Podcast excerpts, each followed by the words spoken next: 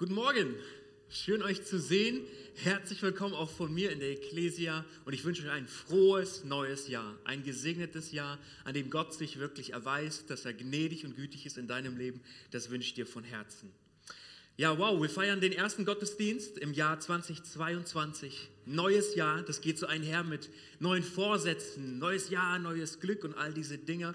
Ähm, und wisst ihr, ich bin echt total gespannt und voller Erwartung und Glauben für dieses Jahr. Und eine meiner großen Erwartungen und Hoffnungen ist, dir wird es wahrscheinlich eh nicht gehen, ähm, dass wir Corona endlich unter die Füße bekommen, oder? Dass uns das Thema etwas loslässt, in Ruhe lässt und wir ein bisschen durchatmen können, dass es besser wird. Und ich wünsche mir das auf der einen Seite mit Blick auf mein persönliches Leben, aber noch mehr mit Blick auf uns als Gemeinde, auf uns als Kirchen. Ähm, denn Corona macht es sehr, sehr schwer zu spüren, wo steht die Kirche, was braucht sie gerade. Ja?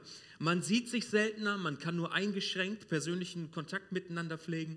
Man weiß auch gar nicht mehr so viel voneinander, oder? Viele haben sich zur Gewohnheit gemacht, hier im ersten Gottesdienst zu sein. Andere kommen gerne zum zweiten und man trifft gar nicht mehr so alle, die aber dazugehören zu der Gemeinde. Und wisst ihr, all das stört und das nervt mich, wenn ich ehrlich bin. Wenn ich darüber nachdenke, was nicht geht, dann fällt mir immer mehr und mehr ein und das stört mich. Aber dann will ich mich immer wieder an das Gute erinnern lassen. Denn weißt du, Gott baut seine Kirche weiter. Jesus ist unaufhaltsam, da kann kommen, was da will, eine Pandemie, was auch immer. Jesus wird seine Gemeinde bauen. Und so auch mit uns. Auch vergangenes Jahr durften wir Taufen feiern. Wir durften Kinder segnen. Menschen haben Next Steps besucht und bringen sich in unserer Kirche ein, um einen Unterschied im Leben von anderen zu machen. Menschen haben Jesus Christus als ihren Herrn angenommen und wurden gerettet hier in unserer Gemeinde und das begeistert mich. Da lebe ich auf, wenn ich darüber nachdenke, was trotz allem möglich ist, möglich war und ich bin überzeugt, auch in diesem neuen Jahr wieder möglich sein wird. Da bin ich voller Zuversicht.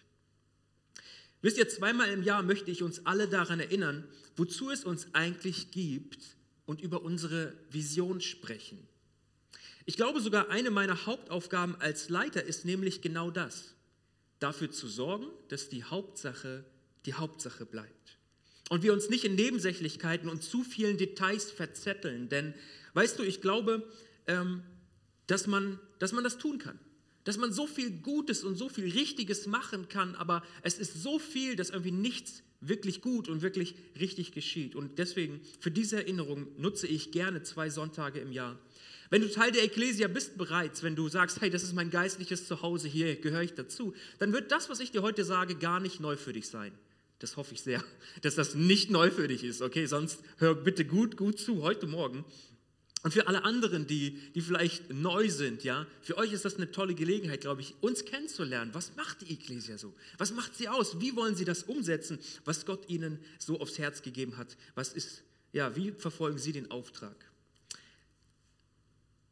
2. Petrus, ich möchte euch eine Stelle lesen, wo Petrus an, an eine Gemeinde schreibt und er sagt folgendes: Ich will euch immer wieder daran erinnern. Ich will euch immer wieder daran erinnern. Auch wenn ihr die Wahrheit schon kennt und fest in ihr verwurzelt seid. Ich will euch erinnern. Er sagt weiter, ja, ich glaube, dass es meine Pflicht ist, euch daran zu erinnern, solange ich lebe.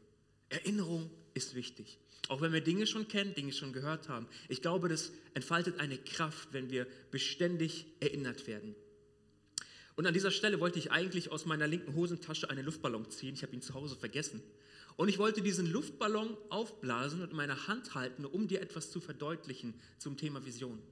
So ein Luftballon ja, ist zu vergleichen mit Vision in einer Gemeinde. Wenn du diesen Luftballon aufbläst und einfach in dem Zimmer liegen lässt, jeder von uns kennt das irgendwie, mit der Zeit wird er kleiner und kleiner und kleiner.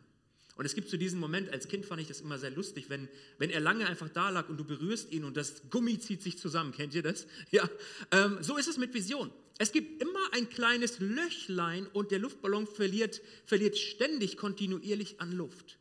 Und mein Job, meine Aufgabe ist es, in diesem Bild gesprochen, diesem Luftballon neu Luft zuzupusten. Weil Vision steht in der Gefahr, dass sie kleiner wird und kleiner wird und kleiner wird und irgendwann gar nicht mehr zu sehen ist, gar nicht mehr gelebt wird. Deswegen diese Erinnerung. Ich will diesem Luftballon neue Luft zupusten, dass er groß ist, sichtbar ist und wir gemeinsam das umsetzen. Und ich möchte einsteigen mit der Frage, was aber ist Vision eigentlich? Ja, wie kann man diesen Begriff verstehen? Und eine mögliche Definition, die ich für, für uns gefunden habe, ist folgende. Vision ist ein Bild der Zukunft, das von Gott kommt und Leidenschaft in uns weckt. Vision ist ein Bild der Zukunft, das von Gott kommt und Leidenschaft in uns weckt. Wenn ich darüber nachdenke, worüber ich gleich sprechen werde, was ich mit euch teilen werde, was unsere Vision ist, wie wir den Auftrag ausführen möchten, den Jesus uns gegeben hat, dann, dann weckt das in mir Leidenschaft. Dann denke ich mir, wow, das ist zutiefst das Herz Gottes. Sein Wunsch äh, wird darin deutlich für jeden Menschen, für jeden einzelnen Göttinger. Das ist ein Bild, das wir haben. Und dieses Bild ist in meinem Herzen zumindest immer verknüpft mit einer, mit einer kleinen Zahl und dennoch wichtigen Zahl, die Gott mir eines Tages aufs Herz gegeben hat. Und das ist ein Prozent. Ein Prozent der Göttinger, dafür möchte ich glauben. Dafür möchte ich arbeiten, dafür möchte ich dienen. Und ich lade dich ein, sei du dabei. Wie wollen wir es tun? Ich will es uns sagen, durch diese Vision. Dieses Bild der Zukunft soll uns antreiben. Es soll uns antreiben, Leidenschaft und Hingabe in uns wecken. Und gleichzeitig ist es aber auch die Fahrtrichtung. Es gibt vor, wie wir das tun möchten. Wir können vieles machen, uns in vielen Details verzetteln, aber wir hier haben uns entschieden, wir wollen vier Dinge tun. Das ist das ist der Kern, das ist unser Hauptanliegen, da wo das meiste an Ressourcen, an Zeit, an Geld hineinfließen soll. Dazu kommen ein paar Dinge, aber das ist der Kern. Wir wollen diese vier Dinge, über die ich sprechen werde, lieber gut tun, als uns in ganz, ganz vielen Dingen verzetteln. Ich sage nicht, das ist der Weg, so musst du es machen, aber das ist unser Weg. Das ist unsere Vision. Das ist, wie wir Gemeinde leben möchten. Unsere Vision lautet, als Kirche leben wir dafür, dass Menschen, und das ist das Erste, Jesus begegnen, dass sie Freiheit erleben, dass sie ihre Bestimmung entdecken und dass sie einen Unterschied machen. Das ist unsere Vision. Und weißt du, wir wollen auf gar keinen Fall, dass es einfach bei nett klingenden Worten bleibt. Man könnte, oder die, die, diese Worte stehen bei uns auf der Homepage, wenn du unsere Vision nachlesen möchtest, findest du genau das. Wir könnten das ausdrucken auf ein großes Banner und vor die Kirche hängen und Leute würden vorbeifahren. Oh, ist ja nett, irgendwie nett, ja, toll, hört sich gut an. So, wir wollen nicht, dass es bei, bei nett klingenden Worten bleibt. Oh, das hat sich irgendjemand mal ausgedacht. Die, das Leitungsteam der Gemeinde saß zusammen. Ja, alle haben irgendwie eine Vision. Wir brauchen auch eine. Komm, wir denken uns was aus. Das ist nicht der Punkt, ja. Sondern wir wollen diese Vision an den Mann, an die Frau bringen. Und das, darüber werde ich gleich sprechen. Ähm, und damit es aber nicht bei wohlklingenden Worten irgendwie bleibt, ist eins ganz, ganz entscheidend. Wir müssen das gemeinsam tun. Gemeinsam tun. Sagt mal alle gemeinsam. Gemeinsam.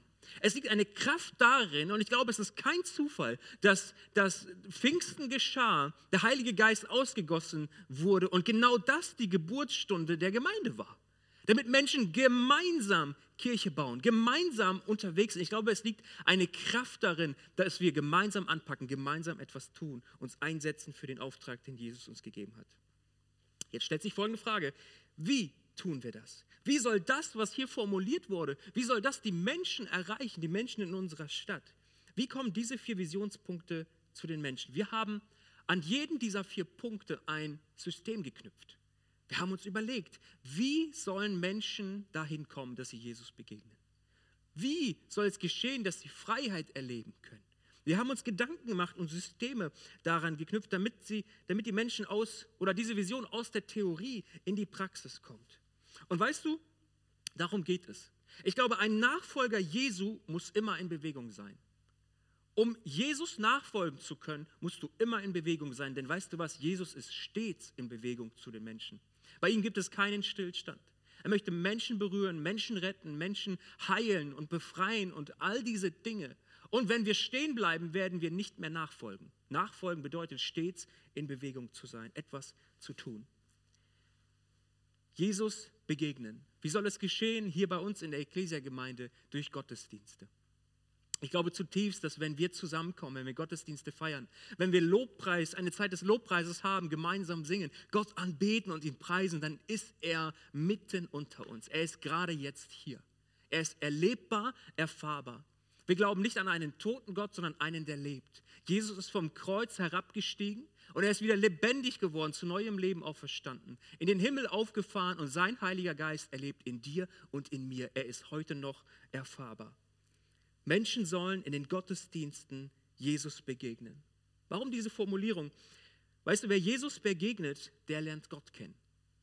In Johannes 14, Vers 9 sagt Jesus selbst, er sagt, wer mich gesehen hat, hat den Vater gesehen. Wer zu mir kommt und an mich glaubt, der, der, der lernt Gott kennen. Den lebendigen Gott, den Schöpfer des Himmels und der Erde. Ich weise auf ihn, das ist mein Job. Der, wer mich sieht, der sieht Gott, er lernt Gott kennen. Und als Ekklesiakirche Göttingen wollen wir Menschen dabei helfen, Jesus kennenzulernen. Das ist unser zentralstes Anliegen. Wir wollen nicht einfach Gemeindespielchen spielen und wir mögen uns alle und das ist alles nett hier und so. Nein, wir haben einen Auftrag. Und diesen Auftrag gebe nicht ich uns, den gibt uns Jesus selbst. Er selbst sagt, geht hin, mache zu Jüngern, lehrt sie, tauft sie. Menschen müssen mir begegnen, sie müssen mich kennenlernen. Das sagt uns Jesus uns allen. Das ist alles Entscheidende. Wir wollen Sonntagsgottesdienste haben, die so designt sind, die so ja, gemacht sind, dass verlorene Menschen ihn attraktiv finden. Er ist für die, die noch nicht zur Kirche gehören. Er ist für die Verlorenen. Und weißt du, unser größter Wunsch ist, dass verlorene Menschen gerettet werden und bereits Gerettete in ihrem Glauben wachsen können. Ist beides gleichzeitig möglich? Ich glaube ja, absolut. Ich glaube, immer wenn sich Menschen aufmachen und bereit sind, anderen zu dienen, Platz machen in ihrem Leben, in ihren Herzen für andere, dann geschieht Wachstum. Dann liegt da Gottes Segen drauf. Ich glaube, beides ist absolut gleichzeitig möglich. Aber ich glaube, nur dann, wenn diejenigen, die bereits da sind, also wir alle, Platz in ihren Herzen machen für neue Menschen und auch bereit sind für Veränderungen. Als ich über den Punkt nachdachte und über unsere Gottesdienste nachdachte und so gab mir Gott noch einen Gedanken ins Herz, der immer wieder für mich wichtig ist und ich glaube auch für dich wichtig ist. Weißt du, in einem Gottesdienst geht es nicht um dich. Es geht nicht um deinen Sitzplatz. Nicht um deine Lieblingsthemen bei den Predigten.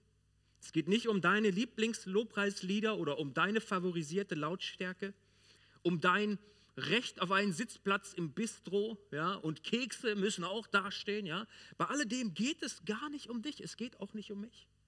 Wenn ich an unseren Lobpreis denke und wenn wir gemeinsam hier stehen und Gott anbeten, ihn groß machen, ihm zusingen, das wäre das Falscheste der Welt zu denken, es geht um mich.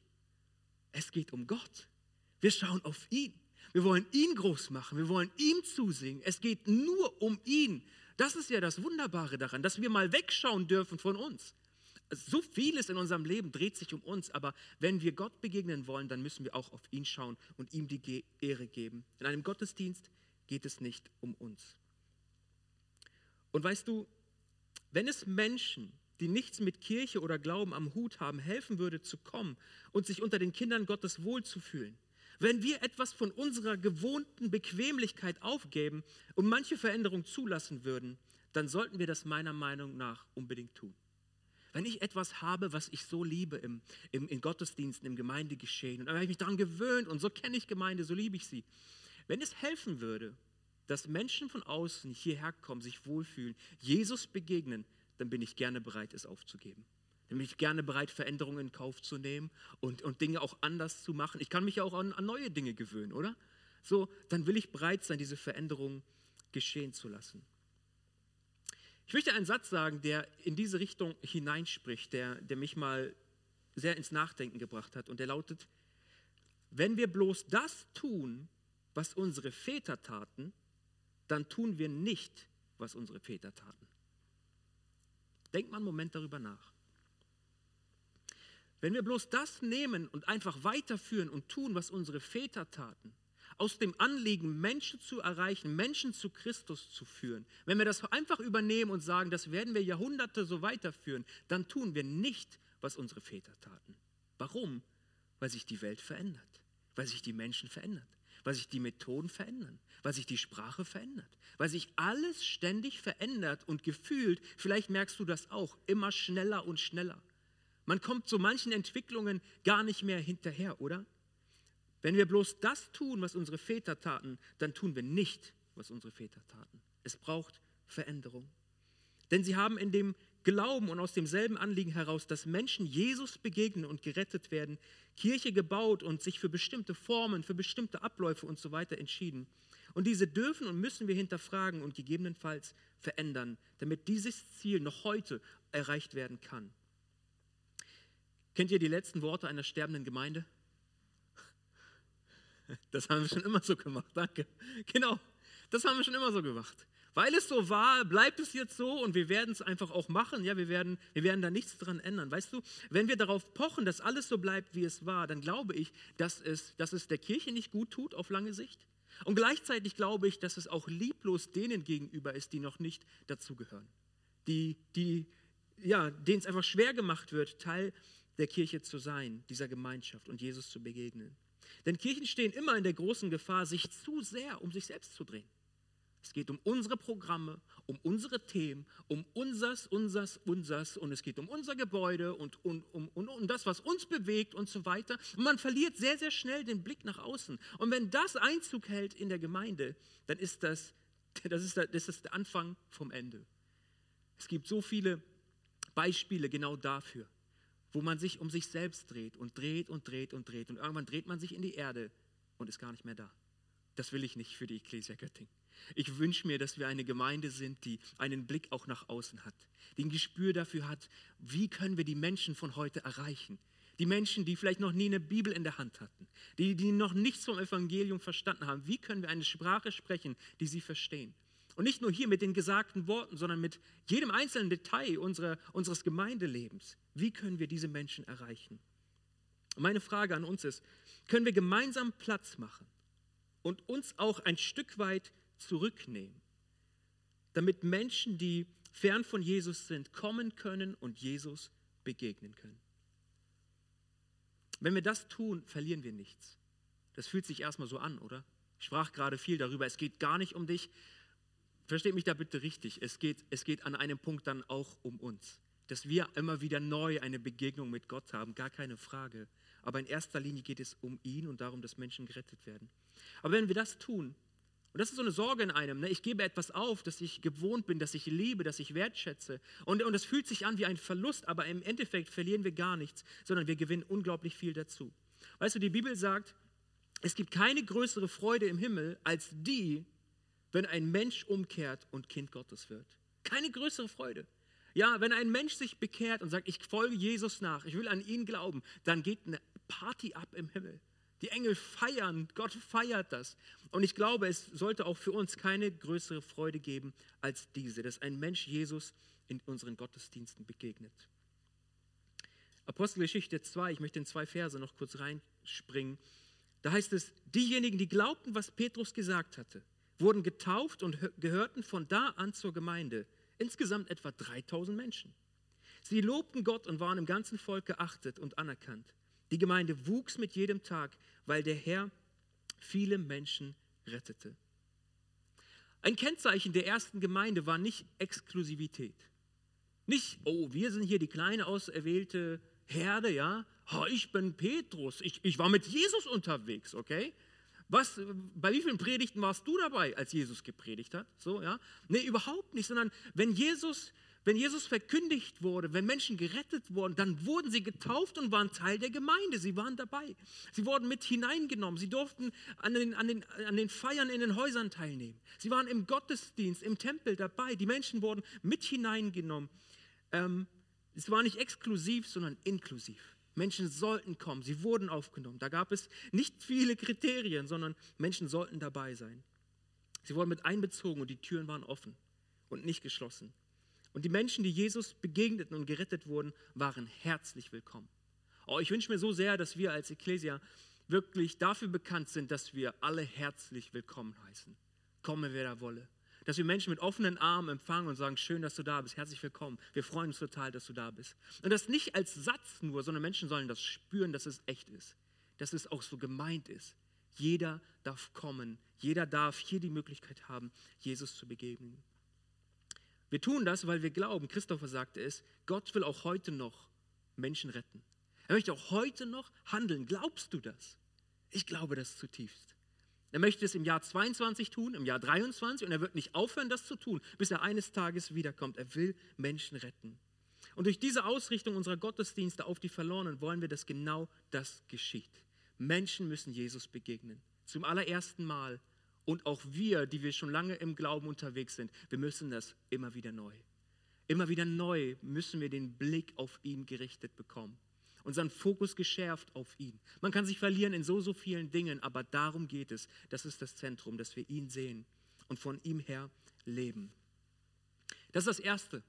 Jesus begegnen durch Gottesdienste. Das ist uns ein Haupt, ein Kernanliegen. Und das Zweite ist, ist, dass Menschen Freiheit erleben. So heißt es in unserer Vision.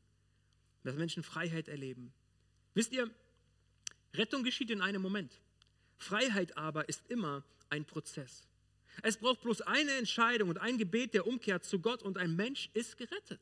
Es klingt so, vielleicht sogar abgedroschen, aber ich glaube, dass es zutiefst wahr ist. Du bist, ich bin, wir sind nur ein Gebet von Gott entfernt.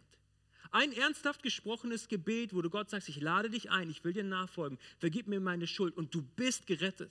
Du bist angenommen. Du musst nichts mehr leisten, nichts mehr tun, du musst keinen Katalog an Kriterien erfüllen, sondern du darfst einfach kommen und du darfst ihn annehmen. Gerettung geschieht und sie geschieht schnell, weil Gott schnell retten möchte. Und sehr einfach. Ein einziges Gebet ist dafür notwendig. Aber nach der Rettung kommt kein Punkt okay, jetzt bin ich durch. Ja? Ich habe Jesus angenommen, Jesus begegnet im Gottesdienst, ich habe hab ein Gebet gesprochen, ich habe ihn eingeladen so in mein Leben. Okay, fertig. Nein, es kommt kein Punkt, sondern dann kommt ein Doppelpunkt. Ab der Rettung beginnt eine geistliche Reise in Richtung Freiheit. Das, was vorher war, soll nach und nach abgelegt werden. Und auf diesem Weg befinden wir uns alle. Die Bibel sagt es so in Epheser 4, Deshalb sollt ihr euer altes Wesen und eure frühere Lebensweise ablegen, die durch und durch verdorben war und euch durch trügerische Leidenschaften zugrunde richtete. Lasst euch stattdessen einen neuen Geist und ein verändertes Denken geben. Als neue Menschen, geschaffen nach dem Ebenbild Gottes und zur Gerechtigkeit, Heiligkeit und Wahrheit berufen, sollt ihr auch ein neues Wesen annehmen. Der Apostel Paulus beschreibt hier genau diesen Prozess. Die Menschen wurden gerettet, sie haben Jesus angenommen und er macht ihnen deutlich, Leute, jetzt kommt etwas. Jetzt gibt es etwas zu tun. Ihr sollt umkleidet werden. Euer Denken soll verändert werden. Diese Veränderung wird hier besprochen. Und diese Veränderung sie, sie geschieht, wenn wir unterwegs sind, wenn wir gehen, wenn wir Jesus nachfolgen. Wir wollen Menschen auf eine Reise mitnehmen, auf der ihre Herzen gesund werden und sie echte Freiheit von der Macht der Sünde erleben. Wie kann das geschehen? Ich glaube, ein entscheidender Schlüssel dafür ist Beziehung. Ich glaube, Lebensveränderung geschieht im Kontext von Beziehungen. Von Beziehungen. Lebensveränderung geschieht vielmehr in Kreisen, als dass sie in Reihen geschieht. Wir sitzen hier im Gottesdienst in Reihen und hier vorne spielt die Musik sozusagen und alle anderen dürfen das empfangen und zuhören und das ist gut. In der Schule ja genauso, in, äh, an der Uni genauso, wo wir zu, zu, hören und einfach sitzen und aufnehmen dürfen, damit Wissen vermittelt wird. Und das ist wichtig und gut. Ich will das gar nicht irgendwie kleinreden. Aber weißt du, damit dein Leben sich verändert, musst du nicht in einer Reihe sitzen und einfach zuhören. Das hilft auch. Aber was dir noch mehr helfen wird, ist, wenn du dich in einen Kreis begibst. Wenn du Teil des Gesprächs wirst. Wenn du auch dich mitteilen darfst, dein Leben mitteilen darfst. Wenn du, wo du dich öffnen kannst und Teil dieser Gesprächsrunde bist, zum Beispiel in einer Kleingruppe wo du anderen mitteilen darfst, was deine, was deine Siege sind, was aber auch der Verlust ist, den du erlebst, was deine, was deine Herausforderungen sind, wo Menschen dir Rat geben dürfen, in dein Leben hineinsprechen dürfen, wo sie für dich beten dürfen, wo sie dir zur Seite stehen dürfen, was auch immer. Das geschieht in Kreisen, wo man sich austauscht, wo man gemeinsam mit anderen das Leben teilt und gemeinsam unterwegs ist. Dadurch geschieht Lebensveränderung. Ich glaube, es liegt eine besondere Kraft darin, gemeinsam, und das meint in Beziehung zu anderen, auf diesem Weg unterwegs zu sein. Du kannst dich wahrscheinlich an nicht so viele Predigten erinnern. Vielleicht hast du schon einige gehört, vielleicht hunderte, manche von euch wahrscheinlich sogar tausende Predigten. Und meine Frage ist, an wie viele kannst du dich erinnern? Wie viele könntest du mir in drei Sätzen wiedergeben, was der Kern davon war? Schwierig. Ähm, aber ich bin mir sicher, jeder von euch erinnert sich an Menschen, die euer Leben geprägt haben. An Menschen, die euch auch in eurem Glaubensleben geformt haben, die euch vielleicht zum Glauben gebracht haben. Menschen, die Einfluss hatten auf euer Leben. Warum? Weil Beziehung da war. Beziehungen sind so kraftvoll. Jakobus 5, Vers 16 ist für mich auch nochmal so ein Vers, der das deutlich macht. Da sagt es, da heißt es, bekennt einander also eure Sünden und betet füreinander, damit ihr geheilt, dass ihr gesund werdet, frei werdet. Denn das Gebet eines Menschen, der nach Gottes Willen lebt, hat große Kraft. Man könnte die Frage stellen, äh, warum denn einander? Warum auch füreinander beten? Ich meine, reicht es nicht, wenn ich das mit Gott kläre? Reicht es nicht, wenn ich Gott meine Schuld irgendwie bekenne und ihm sage, dies und jenes ist falsch gelaufen, bitte vergib mir und dann ist alles gut? Warum soll es an einem Punkt auch sinnvoll sein, zu einem anderen zu gehen? Zu jemandem, zu dem ich Vertrauen habe, zu jemandem, mit dem ich in einer Beziehung vielleicht bin, wie auch immer. Und dieser Person das mitteilen soll, einer anderen Person. Und diese andere Person soll für mich beten. Und ich vielleicht auch für sie. Und warum überhaupt? Reicht es nicht? Die Bibel sagt nein. Um Freiheit zu erleben, um gesund zu werden, brauchen wir auch einander. Weil meine blinden Flecken und, und, und, und das, was ich nicht erkenne in meinem Leben, das kann ich mir selber gar nicht sagen. Das kann, das kann ich gar nicht sehen. Ich brauche unbedingt jemand anderen, der mein Leben spiegelt und mir sagt, hey Marc, da ist mir eine Sache aufgefallen. Darf ich dich darauf hinweisen? Können wir dafür beten, wie auch immer? Wir brauchen einander. Wir brauchen gesunde Beziehungen, die uns helfen. Wo soll Beziehung dieser Art in der Ecclesia stattfinden? In Kleingruppen in Kleingruppen. Wir lieben Kleingruppen. Und weißt du, wir haben nicht nur Kleingruppen. Das Wichtige ist so am Sonntagmorgen, da geschieht das Gemeindeleben, ja. Äh, und nebenbei in der Woche passieren noch Kleingruppen. Nein, nein, wir haben nicht Kleingruppen. Wir bestehen aus Kleingruppen. Sie sind mindestens genauso wichtig wie unsere Gottesdienste am Sonntag, der erste Mittwoch-Gottesdienst am ersten Mittwoch und so weiter. Und ich weiß, dass er etwas plakativ ist, aber ich will es dennoch mal so sagen. Die Gleichung ist sehr simpel. Kleingruppe bedeutet Beziehung, bedeutet Freiheit. Keine Kleingruppe bedeutet keine Beziehung, bedeutet keine Freiheit. Deswegen melde dich unbedingt an für eine Kleingruppe. Es wurde gesagt, unser Kleingruppentrimester startet am 10.01. Wir gehen in einen neuen Durchgang mit Kleingruppen. Du darfst gerne einfach teilnehmen an einer Kleingruppe. Schau mal, was es an Angeboten gibt auf unserer Homepage. Oder du, du hast eine tolle Idee und sagst, hey, ich möchte gerne eine anbieten. Dann bist du auch dazu herzlich eingeladen. So sieht es aus. Ja. Ich wollte euch nur mal die Angst nehmen. Ja. So sieht die Homepage aus. Da könnt ihr draufklicken, teilnehmen oder leiten und lasst uns gemeinsam im Gespräch sein. Das wäre so, so stark. Menschen sollen Freiheit erleben in Kleingruppen. Kommen wir zum dritten. Menschen sollen ihre Bestimmung entdecken durch Next Steps. Wenn ich erkenne, wofür ich auf dieser Erde bin, dann wird meine Leidenschaft und Hingabe in dieser in diese Richtung fließen und sich entsprechend auch mein, mein Potenzial, meine Begabung und so weiter ausbilden. Mark Twain soll gesagt haben, die beiden wichtigsten Tage deines Lebens sind der Tag, an dem du geboren wurdest und der Tag, an dem du herausfindest, wozu. Wozu? Wozu bin ich auf dieser Welt? Hier stellt sich die Frage nach dem, nach dem Sinn und nach dem Zweck meines Lebens. Wir wollen Menschen helfen, ihre gottgegebene Bestimmung zu entdecken. Wodurch? Durch Next Steps. Ein Kurs, der entwickelt wurde, genau an diesem Punkt anzusetzen und Menschen eine Orientierung zu geben. Wie bin ich gestrickt? Wie kann ich Leben gestalten? Wie kann ich Gott dienen? In Römer 12, Vers 6 heißt es, Gott hat jedem von uns unterschiedliche Gaben geschenkt. Ich will dir das sagen, Gott hat dir Gaben geschenkt. Du hast Gaben. Du bist nicht nutzlos. Du, du hast viel Tolles, Gutes, Dinge, in denen du einzigartig gut und stark bist. Gott hat jedem von uns unterschiedliche Gaben geschenkt. Hat jemand die Gabe bekommen, in, in Gottes Auftrag prophetisch zu reden, dann muss dies mit der Lehre unseres Glaubens übereinstimmen. Du hast Gaben. Wir wollen helfen, Menschen helfen, auch dir helfen, diese zu entdecken.